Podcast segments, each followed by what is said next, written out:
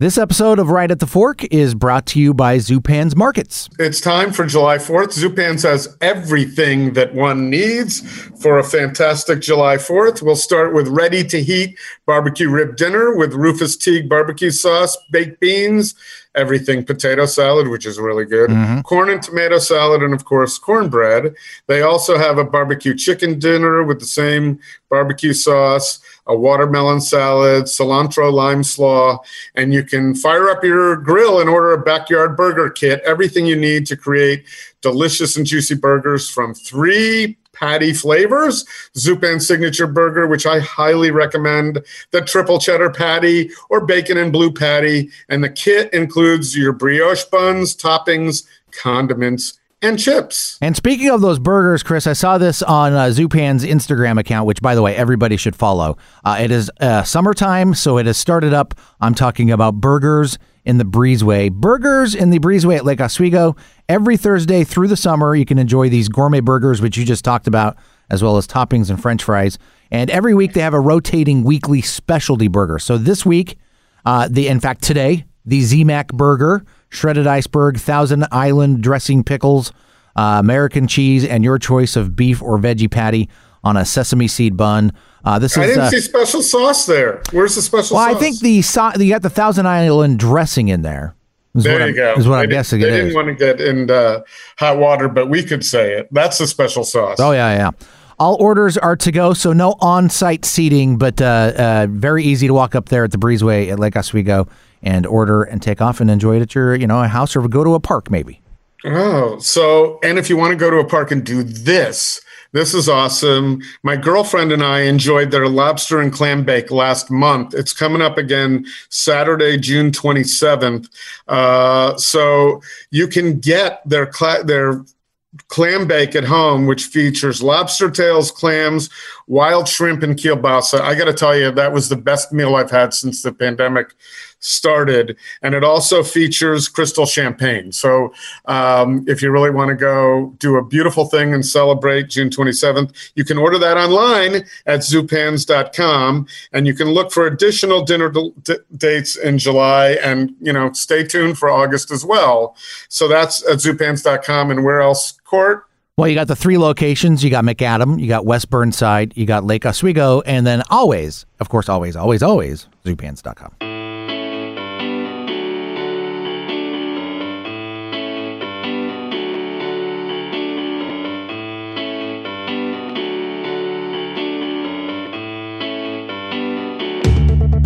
It's time once again, Portland's Food Scene Podcast. It's right at the fork with your host, Chris Angelus from Portland Food Adventures. And Court Johnson from Kink.fm. We're, uh, we're broadcasting uh, together but separate. Is, yes. That's our hashtag. This is what we've been doing since March, which yeah. is interesting because the episode we have today was one of the last we recorded before COVID 19. And uh, it was recorded before, I think, when there was just first, we first started hearing talk of it in China yeah. and in Seattle, and it hadn't yet been something we were dealing with. So when her release date came up, it was like right after everybody closed, started closing down, and we thought it was more appropriate to wait uh, and because we didn't even address the pandemic in that podcast. So to release something where it was the days when birds were tweeting and you know uh, life was as it was before, and, and uh, NBA basketball was happening. Right, which is key because uh, Chef Lex happens to be a private chef to one of the Blazers, and our March uh, celebration of Women's International History Month featured Lex and also Kiara Hardy, another Blazer chef, mm-hmm. which we did run, and we're going to run again next week. Uh, just to uh, say hello and re-update uh, or, or, update it. But uh, Lex is the private chef to Carmelo Anthony, and uh, she was not at liberty to discuss much about Carmelo, but she gets into a little in the main interview about what he likes to do and and what life with him as an NBA player. Uh, generically would is like and what opportunities that has given her and she's very um, forthright with talking about how it has given her opportunities. And then if you listen to the addendum, which will will will start right after the end of the original interview, which took place yesterday, uh, June 23rd. She really talks. We start talking about. Um, uh, George Floyd and what has transpired since then, and the privilege that she has been uh, that has been demonstrated for her because she's involved with NBA players, and she was adamantly opposed to that, and um, that bothers her greatly, and she's going to work to equal those things out as as we all are. But um, you know, she indicates in the addendum when we're talking about this because we didn't talk about it much beforehand that she grew up in New Jersey and she didn't really feel underprivileged or disprivileged as much in New Jersey as she might. But we talk about it, update it, listen to what she has to say about it. I don't think you really need to hear me uh, summarize it. Better to hear it out of her mouth. And she's much, uh, she's much, I, I, would say she represents herself a lot better than I do. So um, Alexia Grant, who goes by Chef Lex, and Court will put all her links in the um, show notes so you can take a look at those, where to find her. Mm-hmm. Um, or if you listen right through to the end, she's also producing a documentary and would like to have people donate. There's some there's a place where your money can go, uh, your good your altruism can go. Um, take a look at that um, on the show notes as well. So we're real fortunate to have a couple of special people who are outside of our normal Portland food world um, who came here from out of state to learn about our food world, but in a different in a different environment. They, you know, they had to learn how to source food in a day where they go get the good stuff. And interestingly enough, we're going to hear from both chefs that they learned about Zupans early on. So we're proud and we understand that that um, we need to disclaim that, but we're proud that uh, we have a sponsor that anybody with, who is doing some excellent cooking would find as a source immediately for great food. Mm-hmm. So uh, this is Alexia Grant, also known as Chef Lex and um, and we're again uh, very happy to have her on and uh, wish her luck. We don't know where Carmelo and she are going to be next year. That's we know right. they're going to complete the NBA season this year, but his contract is over with, and I and I was glad to hear her. Well, you can hear her talk about what she thinks is going to happen with Carmelo. Listen through to the second part. Right at the Fork is brought to you by Zupan's Markets inspiring you with the best in food and wine. Local, family owned Zupan's Markets provides a unique grocery shopping experience for Portland food lovers. Excellent products sourced locally and from around the globe with delicious, chef prepared meals for your convenience. On West Burnside, Southwest Macadam, and Lake Oswego. Visit Zupans.com and sign up for your exclusive deals and promotional offers. Thanks for coming in. Of course, thank you for having me. Yeah, that's nice. I'm excited for this. Are you? Yeah. Because I saw our friend um, uh, Kiara. Okay. Who had mentioned um, that she'd been on a ton of podcasts, but she was really happy to be on TV. And I thought, oh, well, that makes us a little less special. I so haven't been have, on a lot of podcasts, but I've been on a few shows. You've been on a few oh, yeah. TV shows. Yeah. What, what, kind of TV shows have you been um, on? I did Chopped and Oh, you did? In, did yeah. you win? No. It is and there's nothing wrong with we've had we have had some great chefs from Portland mm. out in the first round. It's so. it's hard because the thing about Chopped is that there's nothing that can prepare you for that time constraint. Like when they say the time is up, you don't have five more seconds. Like in a restaurant, when you're continually on the line you're a little bit more tight with your time because they're calling orders. But when you're a private chef, you're kind of rocking to your own rhythm. So, right, and you can set your own time. Exactly. So when they're like, you know, breathing down my neck 20 seconds, I'm literally having panic. like, you can't cook or think or anything. And the judges, they they were really like motivating. They didn't tear you down. They didn't really say much bad things about me at all. I think personality wise they rocked with me, but um, yeah, I just didn't get all my food on the plate in time. Who was who were the judges when you were there? Do you remember? My very favorite idol, who I love, Alex Guarnaschelli, mm-hmm. um, Scott Conant, and another, I believe, Seamus. I believe his name is Seamus. He's like really into like health and fitness. I don't know him that well, but he was, I don't know. He was on it. Like he knew everything about nutrition. Cause my episode was like the nutrition episode. And did they pick up on something because you were, you know, you you're a private chef to basketball player that so you'd have to Yes. be into nutrition? Um, no, actually, like I was how I even got on Chopped was before I started working with celebrities, I um was the backup for them. So like when you are on the show, there's a chef in the back, God forbid something happens. Oh, I didn't know that. Yeah, like an, extra contestant because if there's not an extra Yeah, contestant, that makes sense. then the whole show, the whole day shot. Right. So uh, I did that for them a couple times, and they were like, "You know, we have an episode that's perfect for you." And I had just got the job, like so they didn't even know that that's who I worked for, and they drilled me, man. They were like, "Come on, you got to say who." And at that time, like my contract was pressed, like I couldn't even say who I cooked for. Um, Was that was that is that standard in the industry? um, it it is depending on the caliber player that you have and where they're at in their career. So when I got to my client, he had already, you know, been in the league for 10 years plus. Um, he had, you know, some bad experiences in the past with people that don't know how to move in that world. Right. Uh, so for to protect him, to protect me, especially me being just a regular, regular person entering this world of like celebrity stardom, I don't know what I'm up against. Like paparazzi's no joke. I'm just gonna Right. let you know. Like when they're ready, they don't care who you are, kids. They don't chef. Like there's no Sure, holds that's bars. their job is to be to be Exactly. the biggest assholes they can possibly be. Right. So they protect the that clause is to protect me from getting caught up in that.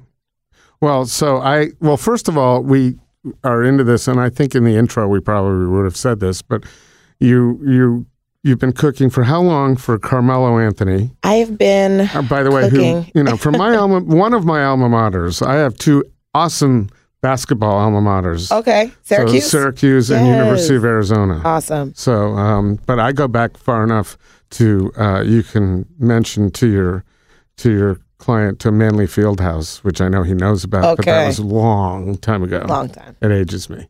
So, um, but at any rate, so how is it possible Mm-hmm. to even sign a clause saying you can't talk about this person because you have friends?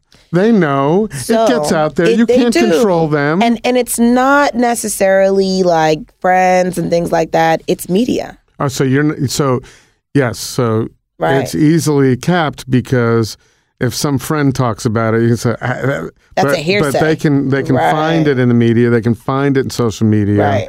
So yeah, okay, but we're allowed to. You're you're okay with us just saying he's your client. You He's one of my every- many clients. Okay, there you go. But like he's but, he- but he's your but you cook for him every day. So yeah, yeah. He's the he is my um I want to say patron. Can I like if that's the correct terminology? Like patron he's saint. yes, he right? literally is my patron saint. He was he was he a changed patron my saint. life. he was a patron saint. I think it was last night. Uh, yes, for the Blazers, man. He killed it. night. So, Yeah. um, and it's good. To I mean, see, all the man. guys did well. Really. Yeah. Yeah. It's a, it's a. I don't follow them day to day uh, enough to, um, to know what's going on. Right. But I don't follow day to day. But I did see, uh, you know, in my feeds that he killed it last I night. I mean, I'm gonna say all the guys had the spirit last night because I don't know if you know, but today's the Kobe Memorial in LA. No, I didn't know that. Yeah, so um, I really feel like you know they came together, especially with us coming. You know, while the season already started, they're really coming together like brotherhood. It's beautiful to watch everybody build this relationship and like work with each other's strengths and weaknesses. And last night was a huge show of that. Just the camaraderie the team's building. Because of Kobe, or just just because time? It's well, a, think it's about a it, right? team. Tragedy always does two things. It either tears people apart, or brings people together. right. And um, this team has two players that has played with Kobe. Mm-hmm. Um, so I think that, and they're both vet players. So I think just the the unity that that brings it really hits home for everyone, especially everyone that has kids. hmm Um, you know, this is somebody that like so many guys idols in this league, like so many of our greats now like looked to him for guidance to even get here. So like that in itself is a binder for them. That's like, you know what, we're gonna go as hard as we can because we really don't know how much time we have left. hmm And um it's sad, but it's it's a beautiful thing all at all at once. You know, you don't want to see your guys falling apart. You want to see them get stronger because of tragedy. So I'm glad they played well. It was a great game yesterday. So are you um are you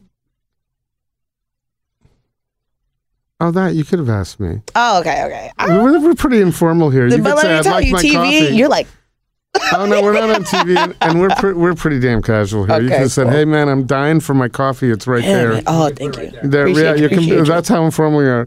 There used to be a table there, but now there's a, a box. Um, So- I'm rocking with the box. But This do you like our lighting? We just today was the first time we ever turned that lamp on and don't have fluorescent light. Thank you for that. I'm- I I'm- really appreciate the ambiance. It's real like and you got a green screen Smooth behind you. here. This is all new. this is all new for us. But I was telling Court before we started today. I was my girlfriend now has um, suggested that when we go to hotels, we bring fluorescent, we bring um, incandescent light bulbs with us because some of these hotels, man, right. yeah, Just I got to put shirts over. over. the lights and stuff. So Yeah. this was this is kind of nice. I like this uh, little ambiance, and it's good for you too. So, um, and the only other time, well, no, I've met met you a couple of times, but it was at Blue Hour. Lighting's very nice there. So, Okay. so I'll always I'll always That, remember that your bar nice was lighting. beautiful. There's actually a bar like that in Oklahoma that I would go to all the time when we were there. Um, it's called Broadway 10, Mm-hmm. and they it, I would go there just because of like that open bar feel. It's like very nice and spacious at the top, but the lighting is very warm and the decor is warm and just makes you feel comfortable. I think it's comfortable. because just I was there though. You're not going to say that it was because the vibe. I'm gonna say that you I have great taste because you chose it. I have great taste and guests too. yes. You're here, right? Oh, thank you, and darling. So, um, but also, um, that's the other thing. You know, you come to Portland, Mm-hmm. um, and are sort of, you know, your clients in the limelight, and you're doing some great things, and you are. You all of a sudden become amongst one of the better chefs in the ci- in a city Yeah. where there are a lot of great chefs. Yeah. I mean, wherever you go, there are a lot of great chefs. But in Portland, man, I've always said our chefs are our celebrities. We have the Blazers, and that's Mm-hmm. you can call the Timbers a sports franchise, but it's not the same as right. So you're doing. like, what are the timbers? Oh, sorry, Portland. okay. Well, so no, I'm a baseball fan, and there's no Okay. Mm-hmm. football here. So the Blazers. What, what struck me years ago is, wow, our chefs are our celebrities Right. here because everybody loves our food, and the cool Mm-hmm. thing about chefs is you get to you can meet them with open kitchens and Right. interact with them. So that's what we're doing. So you get to a town like Portland, a city, and you don't know anything, man. You so when did you get here in From December? Jersey, man. From Jersey, you don't know anything. totally different So- vibe. Like this was, I didn't know what to expect coming here. Like when I looked it up, all I kept seeing was "keep Portland weird," and I'm like, "What the hell Do I wanna go there? Yeah, you don't want to go there. I was very curious. I'm like, "What do they mean by that?" And I, I mean, I guess maybe it's that people here are very unique and that they they aren't really trying to conform to like societal standards of how things are supposed to go. Well, I'm going to go out on a limb here. Yeah, and give it just, to me. Just guess. First of all, you you're here in 2020. Yeah. So that was that was coined. I don't know when it was coined, but I got here in 2005, Mm-hmm. and I could see it. So, like, if you uh, did you ever watch Portlandia? Yeah. Okay, so that a lot of what is caric- uh, caricature there was kind of really happening. Like, Okay. you know, the fact that you wanted, you needed to know where the chicken, what farm the chicken came from, and what its name was, and Oh. what its daily life was like. That was that was Portland. That's Portland, and you know, I've met a lot of people. There are people who do really interesting pop-ups here uh, that are wouldn't just couldn't fly somewhere else, and just I'm not going to go into all the examples, but um, it's not.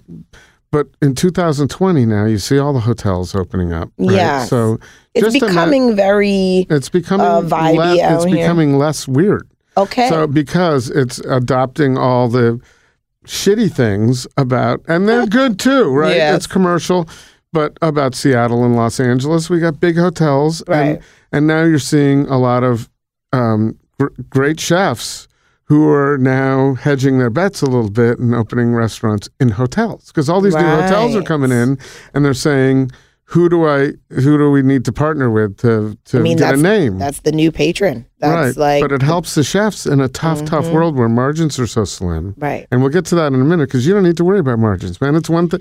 So it's one of the things, totally different being private. Yeah, different so- ball game altogether. but that but that's what's so when you're talking about you don't see the keep Portland weird as much. It's not as weird as it was, and it's going to get less weird because we're more tourists now, and more people are moving here Mm. Yes. from from more places. So, So many people I've met from like California, from Arizona. yeah, I'm like, where are the people that are from Portland? where, They're- where are they? They're they're around, but they're also probably not running in the same circles you're running in. I mean, you're Okay. you're in a pretty high profile situation. situation. So, um, yeah, you're not you're not finding the local port. Uh, as a matter of fact, every single person you in the Blazers organization. I shouldn't say this, I don't know this, but at least with the players, they're not from Portland. They Yeah, know, that's true. and- well, you know, I will say shout out to Chef Kenny and Chef B, um, who really, really welcomed me in. They are like, they are from Arizona, but they've been here for so many years now. They really showed me the ropes and of. what's their Portland. what do they do? Uh, they are also Blazer chefs. Okay. Yeah, they um, take care of. Uh, Chef Kenny has a company similar to mine, um, but it's just him and B, and they take care of. I want to say like four to six of the players. Oh, So, so, between me, Chef Kenny, Chef B, and Chef Killa, we kind of like take care of the starting five. oh.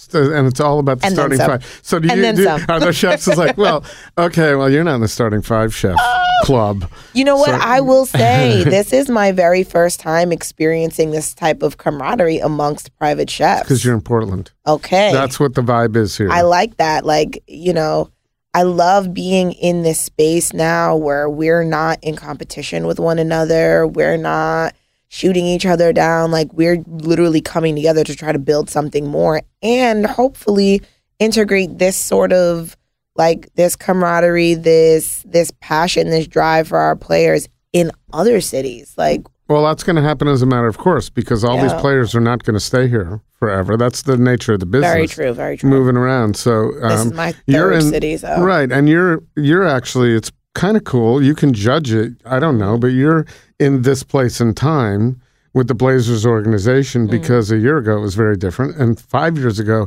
absolutely completely different. I think Okay. Dame was just starting at that point, and maybe he's been here a little longer. I can't keep track, but but the point is everybody's changing all the time. So you um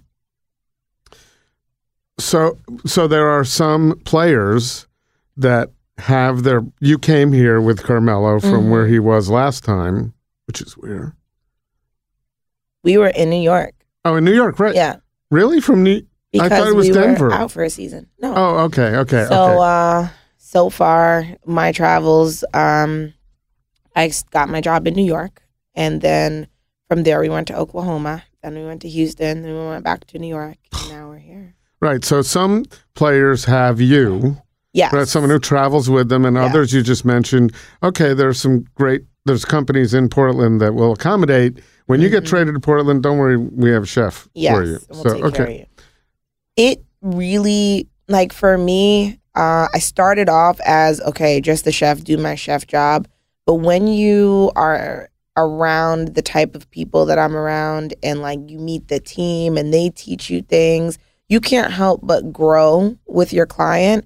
And um, this is a really like this type of job, you have to be adaptable and you have to be able to wear many hats. Like I've had uh, receptionist jobs, I've worked front of house, I've worked back of house, I've worked in pharmaceuticals, and I never thought that all of those things would culminate into me being able to like have the company that I have now and offer what I offer. But each of those stepping stones gave me the in to be more to my client than just a chef. Well, I think that's integral to anything when you have to have a, a especially so you're dealing with a chef with high expectations. Right. And let's not keep talking about Car- Carmelo per se, but I mean, one in your position can be dealing with someone who's been around the block. He's been he's not a rookie. Right. I So mean, he- honestly, he- between him, um, I also take care of Trevor Ariza. He's one of my clients, as well as a slew of clients like in other NBA teams, ranging in age from just getting into the league to vet players. And I mean, to be honest with you, everybody has their own set of needs, but you just have to be adaptable. I think that's like private chef. It should have like hyphenated adaptable because you have to wear every hat. Like, right because you're there. because I'm the way, there, so boots on the ground. You you're- know, but like you're in the house, right? I'm in the house. You're in the house, and Right. so there are probably things that come up. I would imagine that as a woman, as uh, you know, fix like I don't things. want, yeah, I don't, but I don't. That in many cases, I go, I don't do that. You know, so and but and that is the hard separation because there is a lot of chefs that's like I don't do that, I don't this, but I mean, my ability to adapt and to take care of many situations and to f- be a problem solver, like right, even if it doesn't have anything to do with food, sometimes the, the household is your job. right? Like I'm not saying that I'm, you know, you know, busting suds and washing clothes and stuff like that. But, I'm sure best you've- believe I'm if I sure you've have had to, I will. throw something in the laundry. yes, yes, you do. Um, and you just have to be understanding that you are helping somebody who matters so much to so many people be great. Mhm. All those little things are just something that he doesn't have to think about, something that all my clients don't have to think about. And that's why I transitioned into lifestyle management because, like, a lot of players, even coming into the league, they have this whole staff situation of trainer and this one and that one. And honestly, like, you don't need all those people. You need a, a good core group that knows what they're doing and is easily adaptable and fluid and is willing to learn you. Like, there's no one size fit all. You know, you got to No. be able to get in where you fit in, depending on your And, and it takes a while to learn. So yeah. you know, so one of the things that I think of when I first met you and we were talking about your role as a personal chef was um, so you have to be adaptable. Yes. And in that, there are, I'm going to guess, and by the way, I want to just uh, make a blanket statement that now when we're talking about specific instances, we could be talking about anybody in your position and any player. So Yeah. we're not necessarily, we could, might be talking about an experience you've had, but you've heard a lot of experiences, so you can you can speak to them. So I'm going to just say that one of the things that struck me that I thought to ask you when we met was mm-hmm. what happens, you know, so I'm sure there are times when a player says, I'm going to have some of my buddies over tonight. So, Mm-hmm. and you haven't gone necessarily to the market to plan for 14 guy, 14, 3, Yes. 7 people coming over at, at, midnight. All right. Because it would be after Mm-hmm. a game.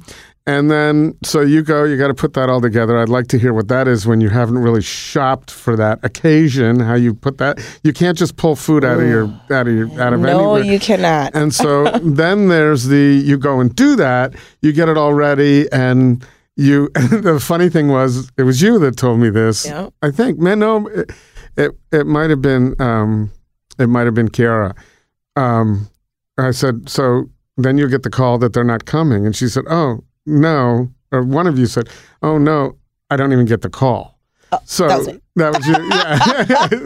Yeah, don't I think you the call. both might have Yeah. experienced that because you, but you don't even get the call. So you've prepared all this stuff, Mm-hmm. and unlike a pissed off spouse, right? You can't be sitting there steaming and going, No. "Well, you didn't come home." This is your client, Yeah. and it's about so you have to just you got paid to make it, you got paid to do it. So honestly, you know, hair off my back. yeah, I do my job. I do what's asked of me, and I, I will say this though. Thank God, um, none of my clients really uh, tell me that there's people coming over and don't show.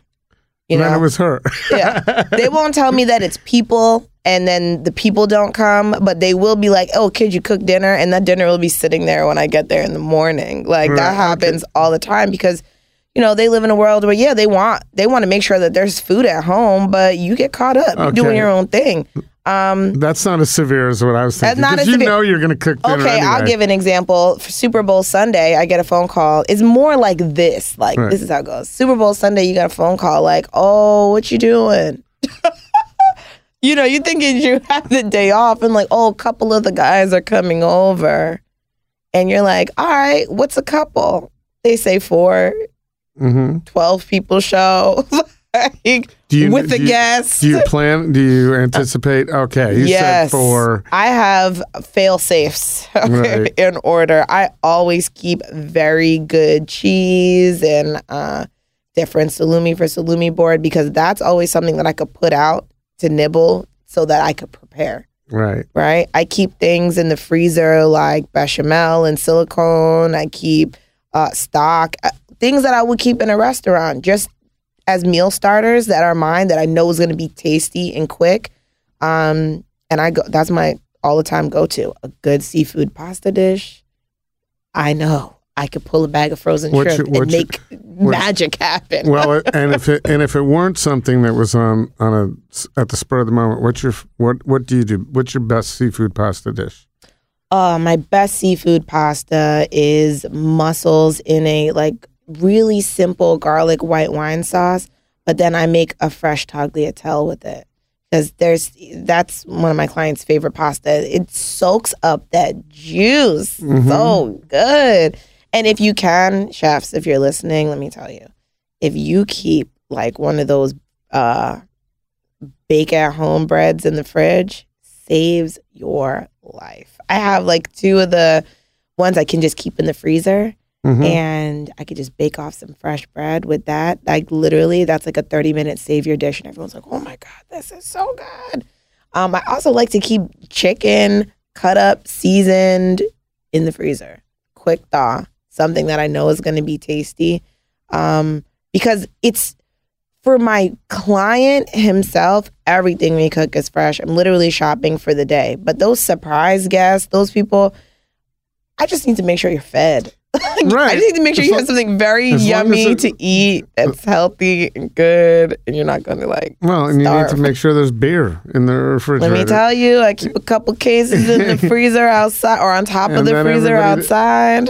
Get into that a little go. bit. No one will notice that right, it's frozen. right. So, um, well, that's uh, that's. Uh, so, do you have do you have clients over the that you, that you know don't have their palates aren't that great? So, Yeah. do you, so but have, then do you dial it? who do eat you- like children. do- but do you, so do you necessarily dial it down because that's all they're going to appreciate? Like, uh, Um, so for my clients that eat like children, um, and I say eat like children because it's that they're not open to. well, that's why I meant you dial it down because if you if they're not open to something that's a yeah, so you gotta have you gotta have the thing that's for them, right? Right. So uh, one of my go tos for my clients that don't have these refined palates that appreciate the cheese board is my bourbon sauce. I don't know if you growing up in Jersey, the place and the thing to do is you go to the mall with your friends, okay, and or you go to the diner, okay. So I got a one diner special that is awesome that everybody loves, which is like my my chicken parm or eggplant parm. And my one go to mall food is my bourbon chicken or bourbon shrimp.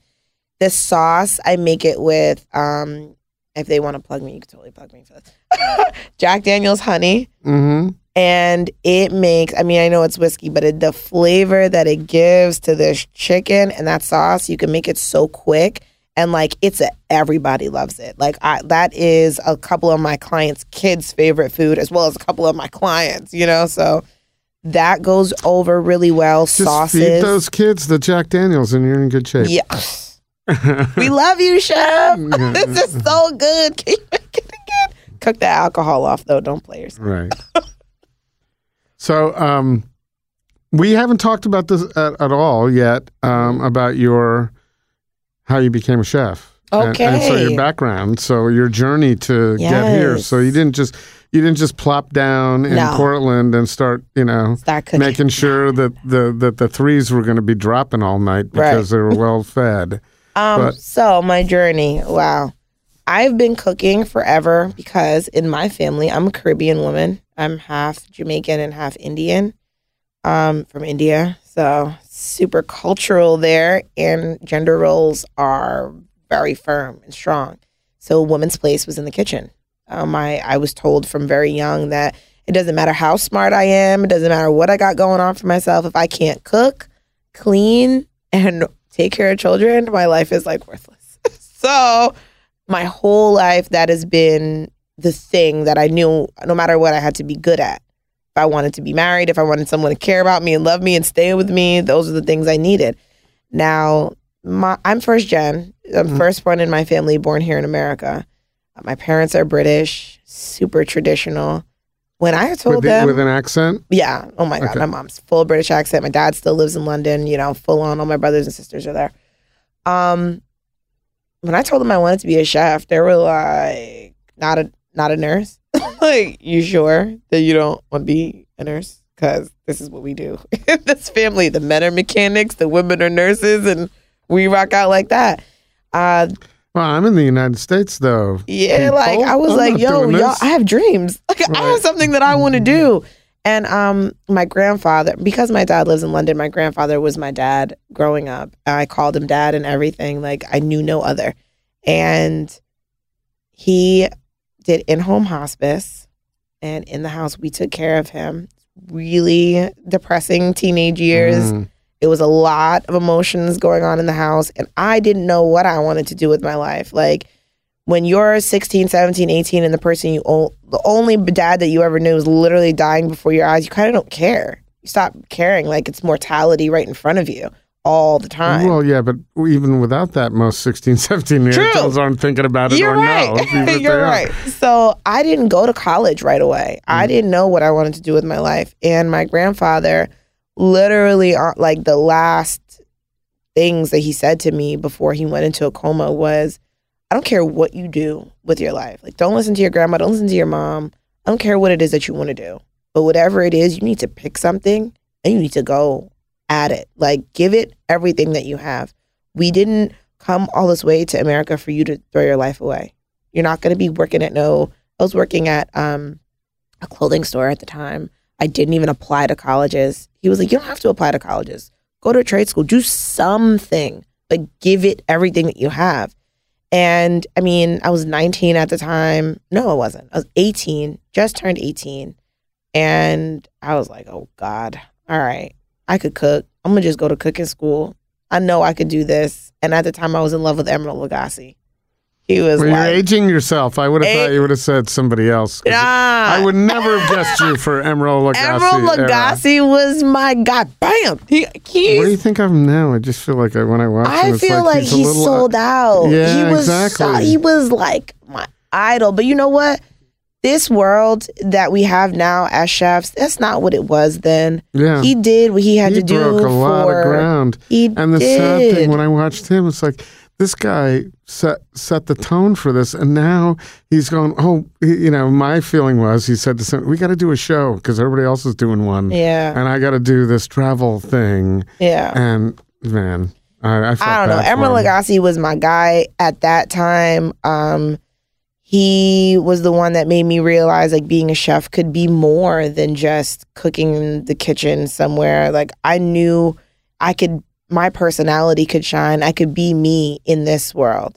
And um, it took a while because I went to culinary school. I dropped out of culinary school because I was like, yo, this is expensive and I still got to go work in a restaurant as a dishwasher. Like, I don't think this And is gonna te- work out. and they're not really teaching me to be a better dishwasher. No, they're not. so um I dropped out and I started just working in restaurants and working wherever I could get jobs. Um, I realized life is hard and making nine dollars an hour sucks. So I was receptionist by day, bartender by night, catering on the weekends, like just doing the most. But that range of of options and of things that I did um kind of showed me, yo, there are so many different lanes to this chef world. I like I don't have to be in a restaurant. I could have pop ups. I could have Oh, they didn't My- have pop ups back then. yeah. I was in Jersey. They did. they did.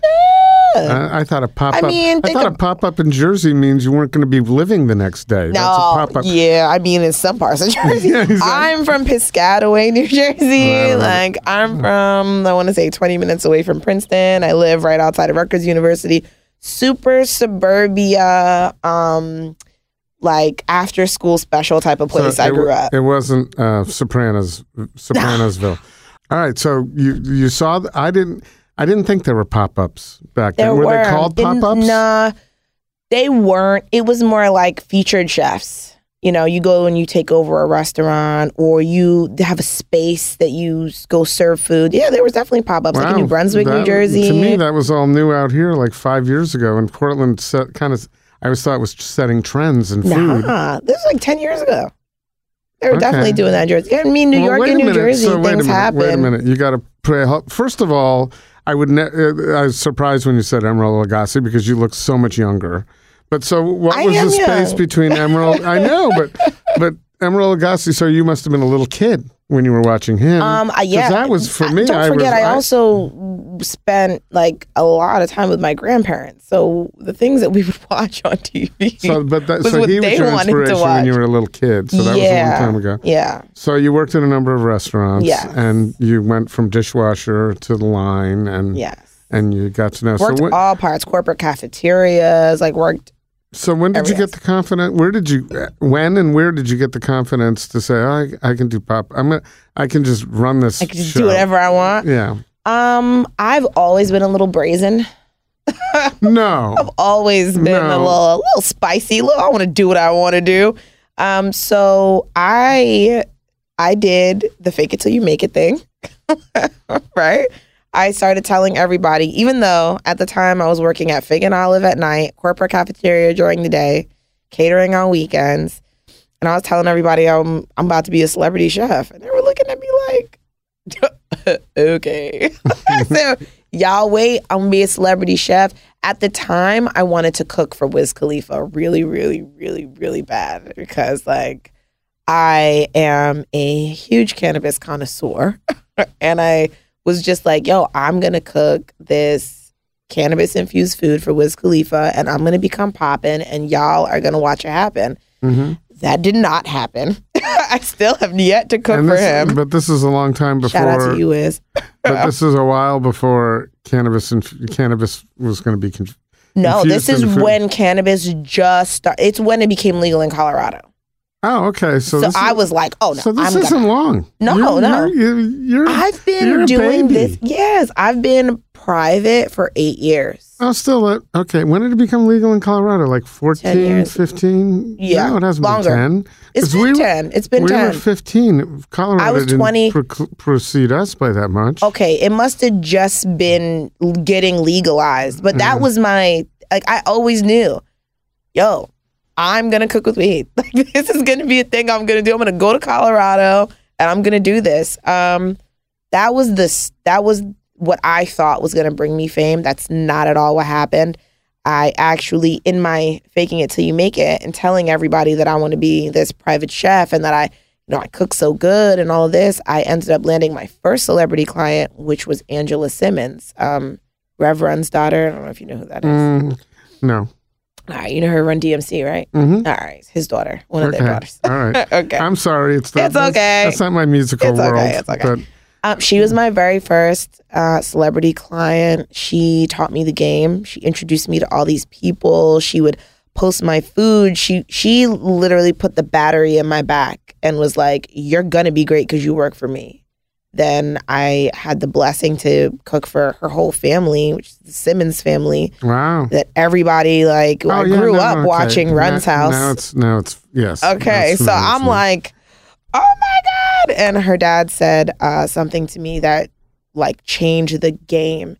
Uh, it was Christmas. Um, I went with my really good friend Glenroy Brown, who is the executive chef of Maison Pickle, uh, Jacob's Pickle, and Lucky Pickle Dumpling, and now opening another restaurant. Now, at the time, he had just started, and we were both like, we went to culinary school together, so we were like getting our feet wet and trying to be who we are now. And he came up to us both. He gave us both a two hundred dollar tip and was like, "You two will never be without a job." That I was like, well, I'll be damned. sure, you're right. and it was it was lights out from there. That was the that was the confidence that I needed. I knew I had it in me, but you always have that doubt. You always have that, oh, but what if I don't? What if I'm this? That right there just solidified it. I knew what I was doing. Like what my family raised me to do. T- like I we're British. I did not realize tea service would be a thing that would separate me from other chefs. Like we had tea every day. I, this is a thing that guys like. They pay lots of money for me to come and bring them this thing. Um, it was it was a game changer, for real. that's great. And so where did where where'd you take it from there? How'd you get into the How'd you get into the, The NBA? Yeah. Uh, I was asked. I was asked. My Instagram helped. My Instagram was really good. I took a lot. Uh, Angela What is your helped with that. by the way? My Instagram is Chef Lex Grant. Okay. Yeah. Is there any other? It's just one no, word. just at Chef Lex Grant. Kept it real simple and cute for you. okay. Thank you. Just for us. Um, I Instagram helped. Um, I just reached out to other people. I've never been scared to give other people their flowers. Big up other chefs. If I admire you, I'm going to tell you I admire you. Like this is awesome what you're doing. Like, can you help me? Can you show me? Because I mean, I'm like that now. Yo, if you know something I don't know, I am a, a learner. I will humbly take my hat off and sit down and watch and learn whatever it is that you have to teach. I feel like that's what makes you better. Um, so my boy, Chef Courtney Harris, that's my guy, man. He had asked me to help him lose weight. And I was like, Yeah, got you. And he started giving him these meal preps. He was like, Oh, we should write a book. I was like, Really? Okay. I called my team because There aren't a lot of time, I had a nurses. There aren't a lot of nurses writing. Books. No, there aren't a lot of nurses writing books. and the book didn't pan out, but he got an opportunity that was awesome. And he asked me, he was like, Yo, do you want to interview for my client? I was like, Who's your client? He said, Carmelo Anthony. I was like, No. He said, Did you know who he was? I did know were who you, he were you a fan, a basketball fan? I was actually a fan of his wife. Oh, Yeah, huge. what does she? Do, what does she do to be? She is an actress, but she's from um, Piscataway. She went to high school there for a little while, so she's the celebrity that we all know. She's Mhm. the one that's like, "We love you, Lala." she was only there for a quick second. She doesn't claim Piscataway. She spent way more time in Atlanta and Brooklyn than she did in Piscataway, but it's a small town. Like when somebody makes it from your town, you know. Now, you know, there's several of us. Um, my good friend Malcolm Jenkins, who plays for the Eagle, two time Super Bowl champ, he also gave me a shot really early on doing meal prep and just giving me an opportunity to grow. Um, but yeah, back to the point. I was a fan of La. She is, I'm still a fan of her. I think she's a phenomenally strong, independent woman, paved her own way, like such a sweet, genuine woman. Like she was the person why I took the job. And then I was like, knew nothing of basketball. I still am like learning the game every time I go, which helps. It helps when you're not a fan. Do you go to a lot of the games? Uh, yeah, the home ones. Um, when we go to the playoffs, when? I'll be flying out to a playoff game or two just to show um, moral support, especially on this coast. Um, but yeah, Courtney asked me if I wanted to interview for the job, and at first I said no because I was still working with Angela at the time. Um, she had just had a baby, and I was like, you know, I want to be there for her. And he was like, "Do you know what the salary is?" I was like, "No." He was like, "Just come and interview." I said, "Okay." I did not think I was gonna get this job. It was I was the only woman. It was me against seven other guys, and the interview process was stringent. It took about six weeks, and it was interview after interview after interview, like rounds. Like it was very stressful, and I made it down to the last two, and I was like, I'm not gonna get this. They're not gonna pick me. I'm a girl. Like, and the guy I was going would up against. That, I would think that that uh, you know I that it would that a player would want would prefer a woman in the house. No, for than- me- they're around guys all the time. I mean, in Yes. the locker room all the Very time. true, very let's true. have let's have someone I can have that kind of camaraderie with. In the house. You, mind you, I'm just a regular, regular person, so I, I didn't understand even and I know. didn't mean I didn't mean that by the way to be sexist at all. I Oh just no no no! I didn't take it as all the sexist. time. they are around there guys are all the people time. listening. that Oh, might, true, So that's why I was. No, y'all, it's not like that. You guys have to totally understand. In the world of celebrity, them it is very difficult. Like with intention, a lot of women, especially, uh, are looking at these guys not just as a job, but also as a potential meal ticket. So to protect everyone's interest, you really got to be like on it. You don't. It, I'm in the house all the time. I'm not, you know, I'm not an attractive woman. I, it's a lot to be a woman and you're you just- cute and you're in somebody's house all the time. That's a dude. Like, I think what helped me the most is that I had a really good relationship with his wife and I had a good relationship with the team more than I had a relationship with the player. Mhm. Like you got to be careful of that because it could always look crazy. It's it's not even about what you're actually doing. It's about what things look like. Mhm. And you can't make anybody uncomfortable in their own home. Like I had to be aware of every single aspect what I'm doing, what I'm posting on social media, like being overly sexualized like it's very difficult. You can't you have to be so in charge of your reputation if you're going to work with celebrities. You can't be uh, a party girl and think that, or a party guy even, and think that it's going to fly you being like in a person's home who's super private, who's not on the scene like that. Like my clients rock with me and my company because of the level of security and and kind of secret society ish. Like, yes, I got you and we rock, but nobody even needs to know that I work with you if that's makes you more comfortable. That is a selling point. They want to feel safe in their houses. So, yeah. Yeah, and also I would imagine, just as you said, anybody with money and um, is always aware Mm-hmm. that they're not. They don't know how genuine anybody could be Exactly. because anybody with money, people are. Doesn't matter if you're chef, friends. Friends, They're they're sneak- around- somebody cutting your hair, selling you shoes. Everyone has an Right. angle. So you got to be like when I came into my position, I knew that the food mattered and how I left his home mattered. You know, being super clean, keeping it like I would keep a restaurant, like just just making sure that I was aware of certain things and staying in my lane.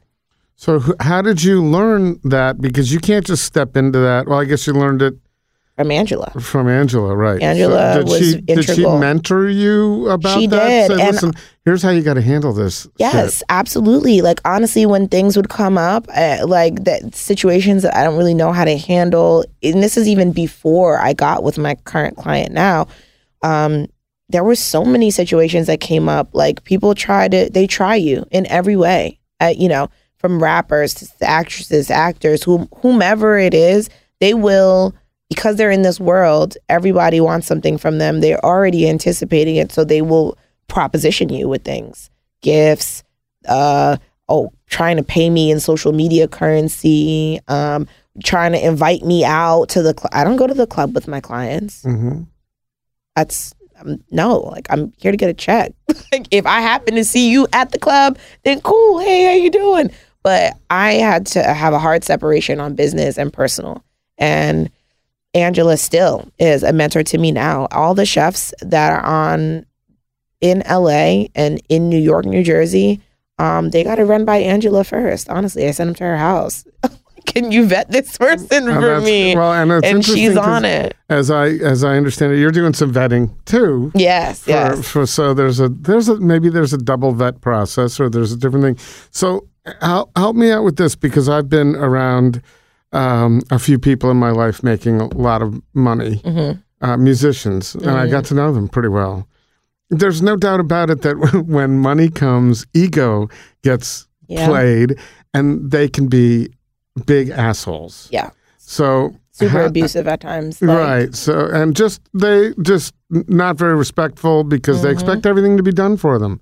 And and that's the way it is. I'm not I am not assuming anything of anybody you work for, but I'm just saying generally speaking, they can be. That's like the biggest thing to watch out for. That's why I was scared to even interview for the job because I didn't know what to really expect. But I mean, it's like, you know, three and a half years later, I'm still here. I'm, God bless, work for one of the most humble people in the planet. Like, Right. There's, you can't have, I can't have an ego because he doesn't have an ego. Like, he's chill. oh come on. Out, I can't, like, if you see me out, like, I am totally humble. No, I don't mean you. I mean him. He's got to have. He not I with me. I don't know him a lot. Thank you, God. se- he uh, is amazing, mm-hmm. and with all of the people that he works with, like so chill, so down to earth, not pompous, not nothing, but a lot.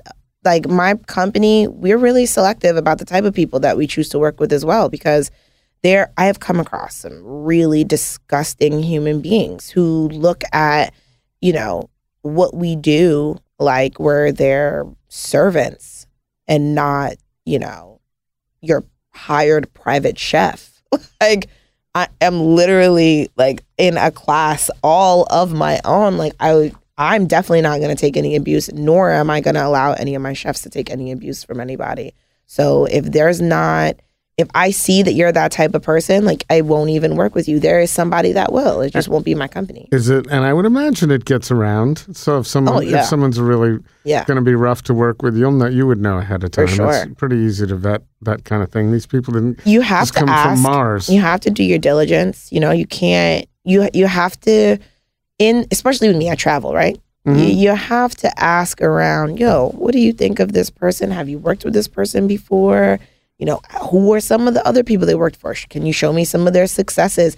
Those things matter especially with chefs. I mean chefs lie about their what they're capable of doing often often often often. Well, and I would also imagine it's kind of a catch twenty two because it's ki- kind of hard to find um, a chef that isn't working for someone anymore. That didn't. There wasn't a problem, right? If they were, if everything was working well, yep um, then you'd know it. yeah i will say though in this in this um like football basketball baseball soccer world Mm-hmm. um you can find out quickly because they have to work with so many people Right. you can go to an organization like the blazers and you know it, it doesn't even have to be anybody higher up you can find out if somebody's a jerk or not just by how they treat the towel boy or how they treat you know the person that brings them their smoothies like if you if you're So- pleased and thank you guy actu- i'll probably work with you Someone, ha- someone actually is going to have towel boy on their resume someday. Is that the? i mean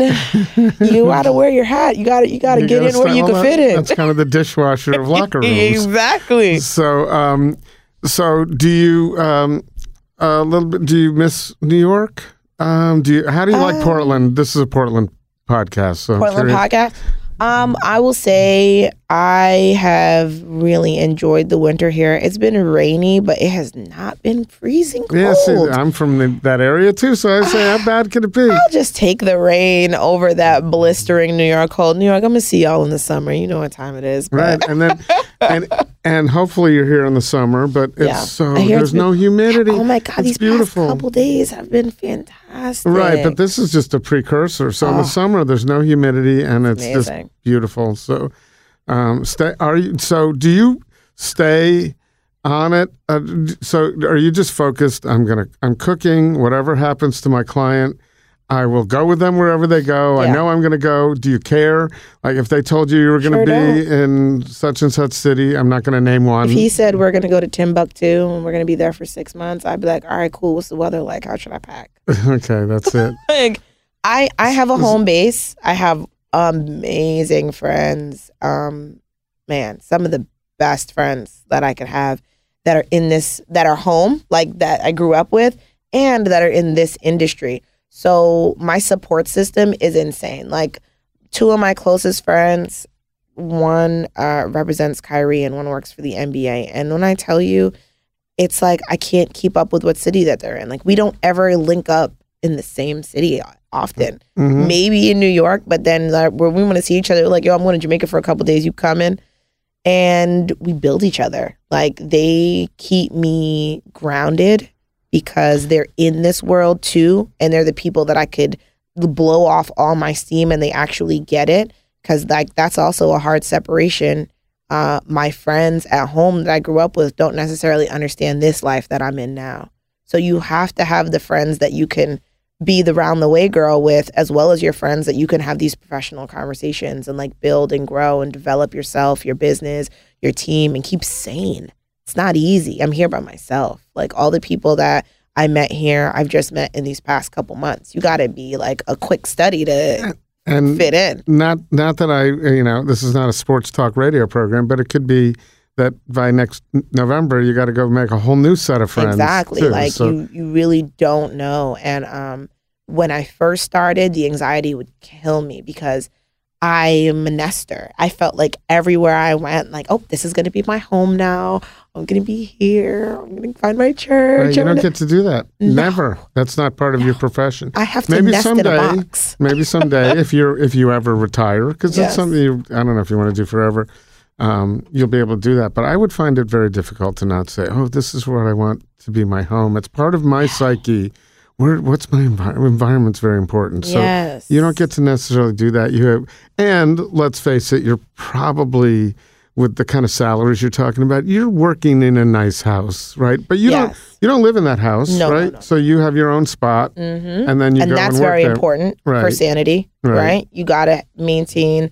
That's how I do my nesting. Right. I have my little box of things that I know that I need to make me feel at home anywhere, and I don't ever leave without that box. Like that's my this is my new nest.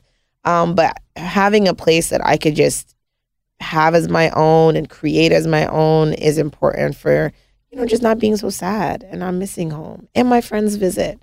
People do come and see me. And there's there's you know nowadays there are lots of ways to stay in touch that aren't in person Mm-hmm. Right. too. So you get that as well. Yes. So do you um, if you had your druthers, would you want to would you want to hang out here? You wherever you go, you go. Do you ever want you want to get back? To, I would imagine you want to get back to New York. I'm going to be so and then- honest with and you. someday Carmelo is going to retire. yes. So then Yes. you know Um, I'm gonna be so honest with you. My my plan for my life is to go back home to Jamaica and start a bed and breakfast there on the beach that I could make a very high end. My clients can come and enjoy It's something where I can give a real amazing chef experience as well as a piece of my culture to people. And I would like to lay my roots in Houston, Texas. in Houston. Yeah. So Houston and Jamaica have it both Houston going on. Houston and Jamaica. I'm a Gemini. What- why Houston? two options. Did you what, why Houston? Um, when I went there uh, with my work, I met my boyfriend. Oh, there you go. Who's, Yes. who's by the way not in the studio. He's, gonna no, he's I think he's at Starbucks. Oh, he's outside. he's coming there soon. He came to see me. I missed him so much.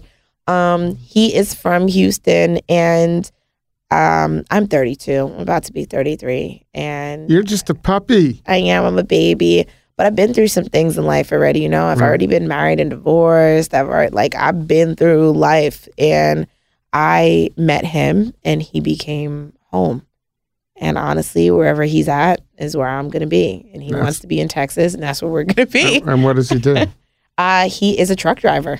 Oh, cool. Yeah. That's He fun. does cross country, and uh, we have a trucking company together. Wow. Yeah, so hopefully in the next couple of years, he will no longer have to drive. We're gonna have some other people in our trucks. Right. I could have my little thing, or I could go have like a kid. Mhm. that would be nice, you know, because my you- clients are my want the- babies. you don't want the kid in the back of the in the nah, uh, nah, uh, nah, nah, nah. We're gonna definitely. I could, and my family is Caribbean. Being in New York, we've been in Jersey my pretty much whole life. Like, I weather. Weather. yes, I want to be where it's warm. Yeah. I want my grandma I to be where it's warm, and she doesn't want to go back to Jamaica. She wants to stay in America, so it's not a long flight to Jamaica from there. Um, I really got to go back and give something to my country. I like I can't be doing all of these great things and not give back to my people as well as you know give them opportunities too because whoever works at my resort whoever works with me i would like to give them placement opportunities hopefully around the world should my company grow that well let's not say should when my company grows to the global Well, standpoint It's already, it's already growing, so It it's on its it it's on its way. So that's cool. I am happy to know you, not only to know you, because I have enjoyed conversation that we've had a couple of times. combos. This and this, but I also am really looking for. I mean, uh, my I don't know if you noticed, but my eyes lit up when you said you wanted to have a place in Jamaica. Yes, because I come I always would love that as a destination and Right. knowing knowing yeah I don't know if you're gonna just be there all the time. You're gonna be in Houston. Mm-hmm. I'm gonna show up when I show up. They're gonna say nope, she's in Houston this week. But you can always call me. Nowadays, I'm just a phone call away. I'll set you up real nice. Yeah, all right. Yes. Well, I would want you to be there. I want to have your cooking. I haven't had your cooking yet. That is so true. You know, I really do need to do something for the city. This city. This city. Yeah. Yeah. Well, I can. uh, Well, let's see what we can do Yeah, in that, that, would regard. be awesome. I'll bring I some know you- Caribbean flavor. That would be great. and I know all uh, a couple of weeks ago you all did uh, all yes, your personal yo, chefs shout for all out the Blazers. to my personal chef team. Yo, they like they came in and welcomed me like I've known them my whole life. And Chef Killa, Chef Kiara, you know, that's I say I say all the time, and she's my sister because we have the same birthday. oh, very surprisingly. Yes. And um, when I met her, she just like welcomed me in. Her and Cristal welcomed me in with such warmness. They they included me. They didn't make me feel like an outsider since I just got there. They just came and were like, "Oh, we're gonna do this and we're gonna do And they it hadn't well." been here long either. No, So they I'll- haven't. I'll- they're going to be on two. I believe their episode is before yours. I'm not sure. Either Okay. way, if you're listening to this one, listen to that one. You got to. That yeah, is so listen to that one, and we'll on that one we'll say we got to listen to this one. But I, I guess I'll cover with her what you do when you get to a city and you got to know where to source the best ingredients. So Yeah, um, she told me. So yes, okay, she's so the I'll- one to I'll ask. ask her because uh, as someone who's kind of in the food world here, I always wonder that. And of course, I was glad to hear. Shout out to our sponsor Zupans that you all had discovered I'm Zupan. Zupan's shopper. Right, you had all discovered Zupans before I even mentioned it, so I was glad to hear that Yeah. already happened. So- Avid Zupan shopper. They have in oh the fruit there. It's always fresh. I get all my pears there, literally by request from my clients. Like, where that pear that you bought the last time? Cheese selection, amazing. All of the little specialty items that you really don't find in any other supermarket. They have an aisle like just Yeah, that. yeah, that's really good. So I got a little hint for you. If, if you're here next year, Okay.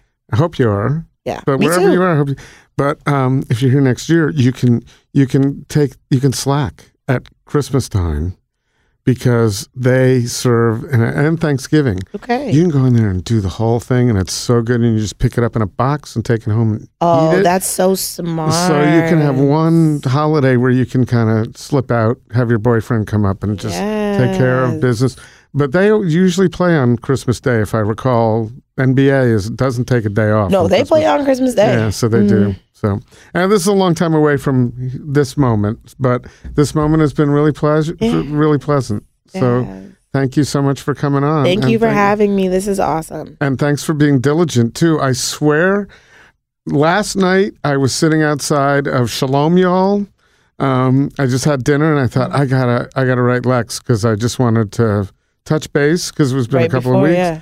And I picked up my phone and I'm scrolling down to our last conversation, Mm-hmm. and your text came in at that moment. And Yes. it's like there's a maybe we do have the same. We were What's your birthday? What's your June birth- 16th. No, no, that's that's not close to mine, but um, but It was I- the Pisces new moon. yeah, but it was. I swear, as I was scrolling, I thought, I "Oh, who else you. texted me?" And it was like, right, you found because it was way down. I got a lot of texts. So I I was actually reading your email.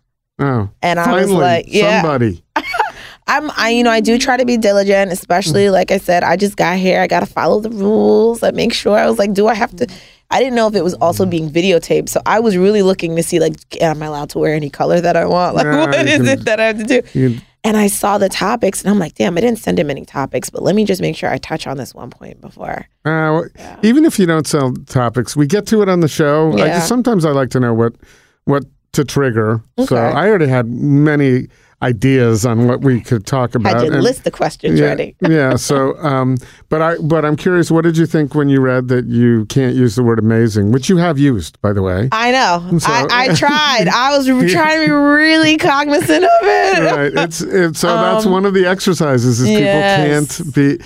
They just I can't use do it. amazing so much though. That's why we asked people to stop using it because it Uh, became it's nothing. overused. For me, it became nothing. And then the second reason was I thought it was a little subliminal thing that if we make a deal out out of it on the podcast, Uh-huh. And we have you know a few thousand listeners, everybody who listens to the podcast now, when they hear the word amazing, is going to think it was a subliminal advertising thing. I'm a guy from advertising. It's going to think of the Ah. podcast. So if someone uses amazing a lot, Mm-hmm. they're going to hear it and go, yeah, yeah, yeah, now I see why they did that on that podcast. Right, right, right, right. That's one reason we did it. So, Okay. all right. Well, um, thanks so much. Glad you came. Yes, Go spend time with your boyfriend, and, and I, lots of go I eat assume I get to go see who this guy is that you're Yes. gonna move. You're gonna change your life for, I or you have changed your life for. I have. Wonderful. He's my rider. Beautiful. Thanks. Thank you. Hey, Hey, how are you doing? going on, man? I'm good. Just getting out of the gym, enjoying this beautiful day. How are you? I'm all right. Same thing. It's a beautiful day, and it's nice to be speaking with you. Is this uh, is this a good time, or would a few minutes Yeah, be? yeah. Okay, good. Good. Just want. So we're doing this in sort of um, old style with two phones, one recording the other, because we found to do these little follow-up short interviews to ask people to get involved with technology. We had more technolo- technological problems than we wanted. So, got you. Yeah, yeah, I feel that. but I have you here. I can hear you. I'm glad we're able to uh, catch up. Um, it's been quite a while, and gee, not too much has transpired since we last spoke, has it? Well, for me, a lot. I've been working all of COVID, so I have had quite a few projects released. Um, my documentary that I'm working on, we dropped the sizzle for that, so we're shopping it now. It's doing really well. We have a couple people interested, and just getting ready to go to Orlando. Oh, so what's going on in Orlando? So the NBA is going down there um, for to finish the season. Okay. and um, my lifestyle management company uh, is pitching to come to be one of the approved vendors um, to service multiple players. Oh, okay. So. I'm coming down there with my client, who's agreed to like he's gonna go down there and do his thing. And a couple of my other players will also be able to give service, and I'm trying to bring a few chefs down with me. It's looking promising. Oh, fantastic. When is that going to happen? It's funny because I looked up uh, Carmelo's contract, and of course, you don't know after this year where Yeah, where that's where he's gonna go. Yeah, exactly. So I went that far, but I honestly, I've been sort of looking forward to baseball, but I wasn't, I wasn't following what was going on with the NBA. I just assumed the season was over.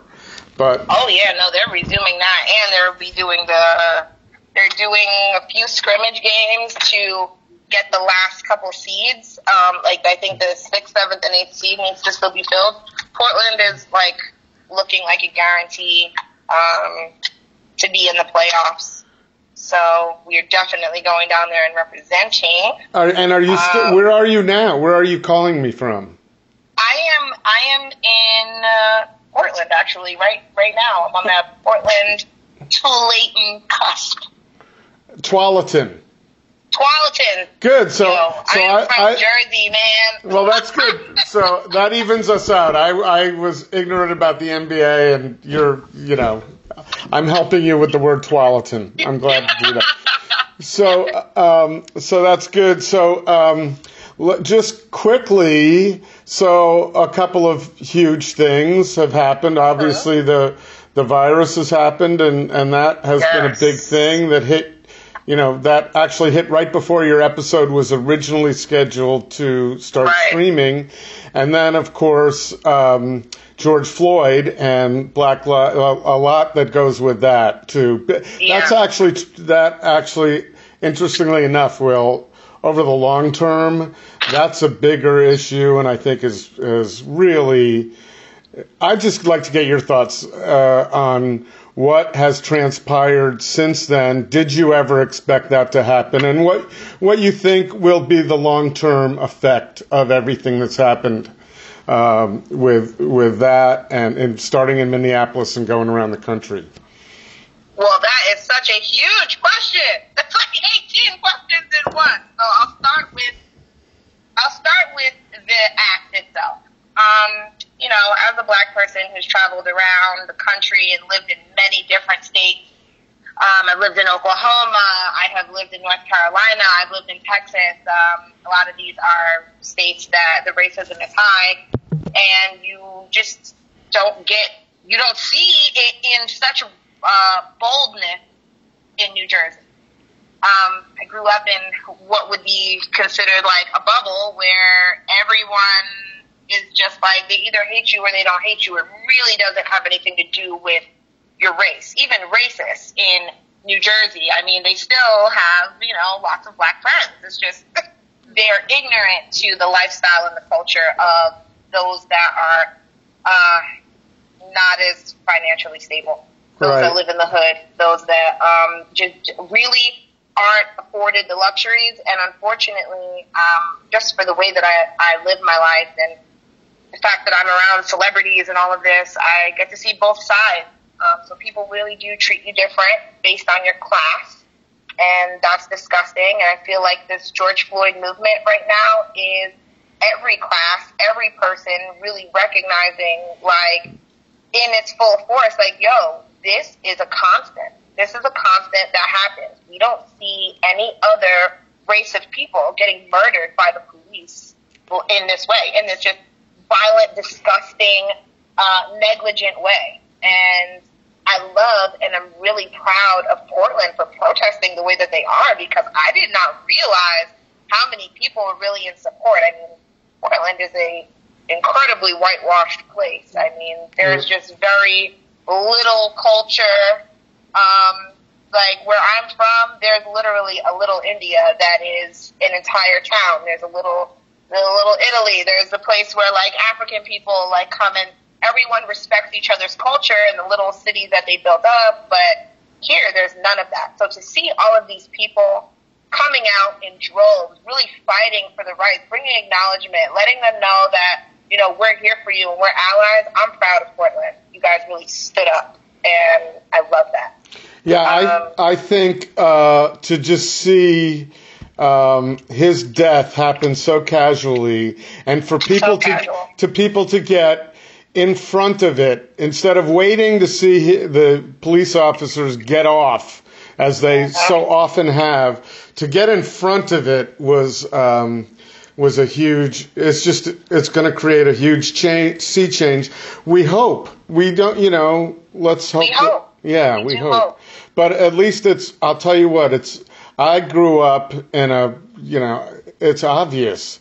Uh, you know, I'm someone who could, who, who could never deflect white, white privilege claim, um, from me because I grew up there. And so you, you think what's opened my eyes, um, is one thinks they're doing all the right things, but no, it's not okay to just have your heart in the right place. I think that's what this is showing because something's got, you can't just sit back and think that. Uh, right. Because you have to do nothing's, something. nothing's going to change. Right. So I've Right. been, uh, trying to make some changes and, uh, not go into it, but I didn't want this to be about me. So I was more curious Okay. to hear, I was more curious to hear your, um, you know, your thoughts on it all. And it's important. I mean, it's it's so difficult as well for me. Like I said, I really didn't. I wasn't raised um, experiencing racism. I mean, I mean, I'm I'm half black and, and Indian, and my mom's husband is white, and like half of my cousins are black and white, or some mix of the culture, and like we just didn't grow up like that. My parents are British, and the racism is different in London. Um, But it's, It's still there's, very, there's um, still racism, aggressive. right? There's still racism there. Still racism, yeah, because London is standing up for Black Lives Matter right now too, and Canada. Like, so there is still racism. It's just different. Right. Um, the racism is more a power racism. Like, like I said, it's more of a classist racism. Like, if you're above a certain class, you don't feel it. right. It's like it's like it's not happening to you. Um, so for all of this, it's also brought about some very difficult conversations because, like I said, my mom's husband is white, and you know he knows he's married to a black woman who has a black child who's like out in this world, and there was so much that he really just didn't understand about what we had to go through until this. And for him, being married to my mom, his anger was just, it was disproportionate. It was like he felt all the pain of all of our people this whole time. And, you know, a lot of people I'm realizing are just not even like they didn't know how bad things were, and now that they know, they're so mad. But that's not gonna help us. Your feelings are valid and respected, but what's gonna help us are calculated moves. Like wanting to act out based on that emotion isn't gonna really solve anything. What we need is literal solutions to the problem. We need more people to want to be in positions of leadership. We need more people, especially people like like my mom's husband who is to go into these these hoods. I work with the city and I work with um this school in Newark and like there's literally ninety percent black children in this school, immigrants from all over the world, and like I would need him to go into this school and help them because that's the thing that people are not getting. Like it, it, we need help. We know what's happening to us. We've been known what's happening to us, but now we need help to make a change, Right. and that means positions of power need to be filled by those that are unbiased. We need more people of of all sorts of color, but especially black people wanting to be cops and wanting to be firefighters and wanting to be police commissioners and all of these positions of power to make the changes. And if even if the system is so corrupt and we as black people can't get to these high levels, our allies, people like you, people like my mom's husband, people like the, my friends that support me, they need to start getting involved and making the moves so that we can help. Like, it's too much of emotional decision making right now, and um, we just need some structure. I feel. Right, and that's what I was alluding to before. That right now we're in a very emotional period, and um, as time goes on, I think I think we're in a positive place now because, uh, as you said, there have been a lot of discussions that never took place before, and a lot Right. of you know, uh, you know, I've o- always thought. Even to have you on the program before, do I need to walk on eggshells to not say something that's inappropriate? Now I think it's all out there and we can ask questions and I've learned to listen. I don't know if I did it. I don't know if I did that five minutes ago, but I want to hear what others think, what I think I know. And so I need to change the way I think by listening to others. And I think other people are, are realizing that and other people are seeing, you know, I've been pulled over by the cops a lot in my life. I've never feared for my life. Um, Right. I've only thought, how much is this going to cost me? That's it.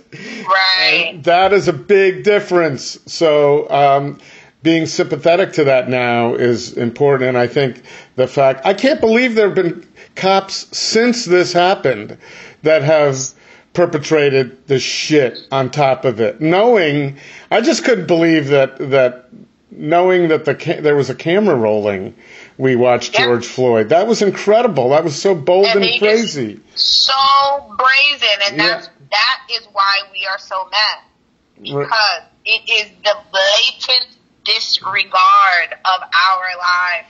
There's been so many stories I'm reading on Facebook and Instagram of white people who are in support, telling the stories of times they have done far worse things and gotten a slap on the wrist, and how their parents call it mistakes, and like it's just it's it makes me sad because it's like I know. I've seen this experience, I've, I've felt the experience. Um, it's so strange, like when people meet me and they don't know who I am or what I do or who I work for, and the way that they treat me then versus the way that they treat me when they find out that I have some influence. It's disgusting. Yeah.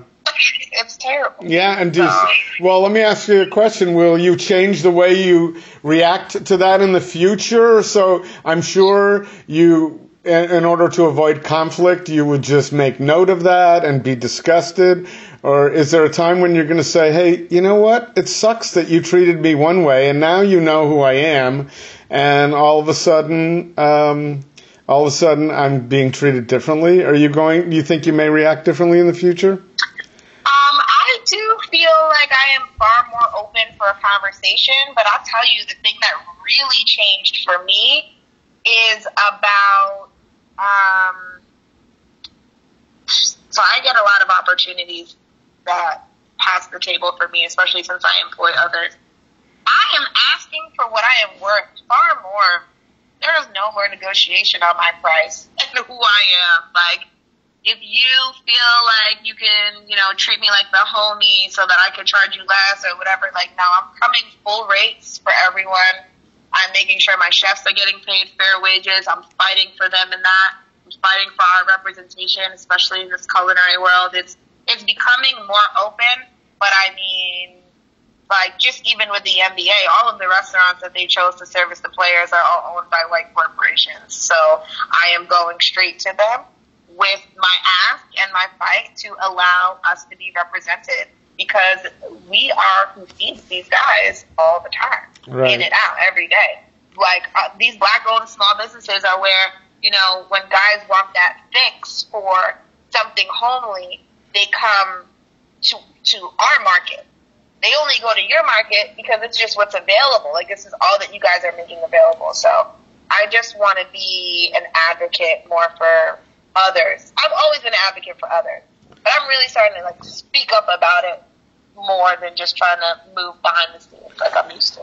That's that's well, that's progress too for everybody. So, um, Yeah. not to put you on the spot, um, but what have you seen anything in particular that uh, some of your, uh, you know, the NBA players that you know or that you don't know, um, some actions they've taken and attitudes they have that uh, you think will have an impact in the future?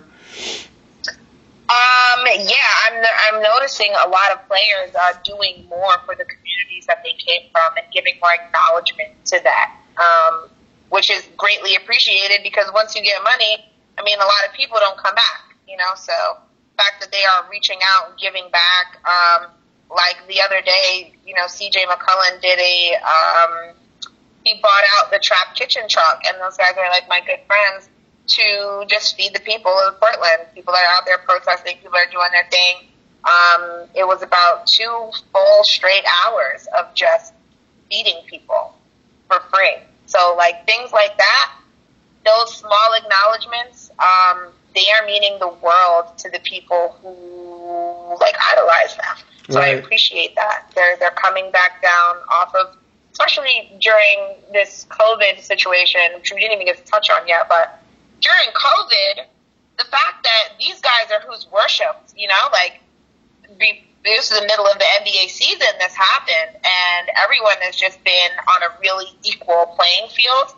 Like this is a world problem, not just a rich poor problem. Right. So the fact that the guys have had to, everyone has had to really have this experience, it's brought them down to a far more like humbled level where they are connecting with just the everyday people, and I love that. Right, the These vi- are the people that are putting you on the pedestal. the virus did not does not know status. So No, it does not. So uh, yeah, and you know you're in a sport where where guys are close together. They're in locker rooms. I mean, they're in a they're in the most contagious possible situation. So I'm sure it caused them to uh, step back and think quite a bit. So um, Yeah. yeah, it was it, it was that was an equalizer, and in a way, so is all of what we've been talking about.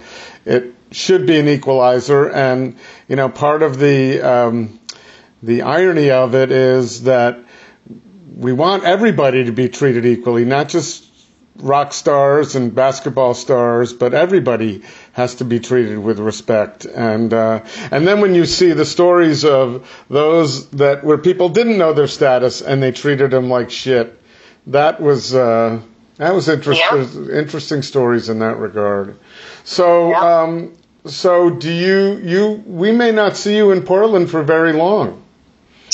Yeah, when I'm out, I leave like uh, I think first or second week of July. I'm praying that we come back. I really do enjoy it here. This is a beautiful city. It's been a, a pleasure to um, do COVID here. do my time. if you're gonna, here. well, I, well, I've gone a step further. I've been doing it in Manzanita, so I can never complain. It's beautiful. Oh, you know, I just went to Pacific City for my birthday. Yeah, well, good. Happy birthday. Thank Um, you. It was yeah. gorgeous. It's all gorgeous out here. So it was, a, and we didn't have a lot of people, so it was a good place to do it. So I know you can't speak for Carmelo, but I'm going to, you can nod yes or no. I'm going to say, I'm going to guess that you couldn't have publicly wished that you could stay in Portland if your client didn't want to be here because he's a free agent. So Oh yeah, I mean he loves it here, but really at this point it's about you know what the contracts are going to look like.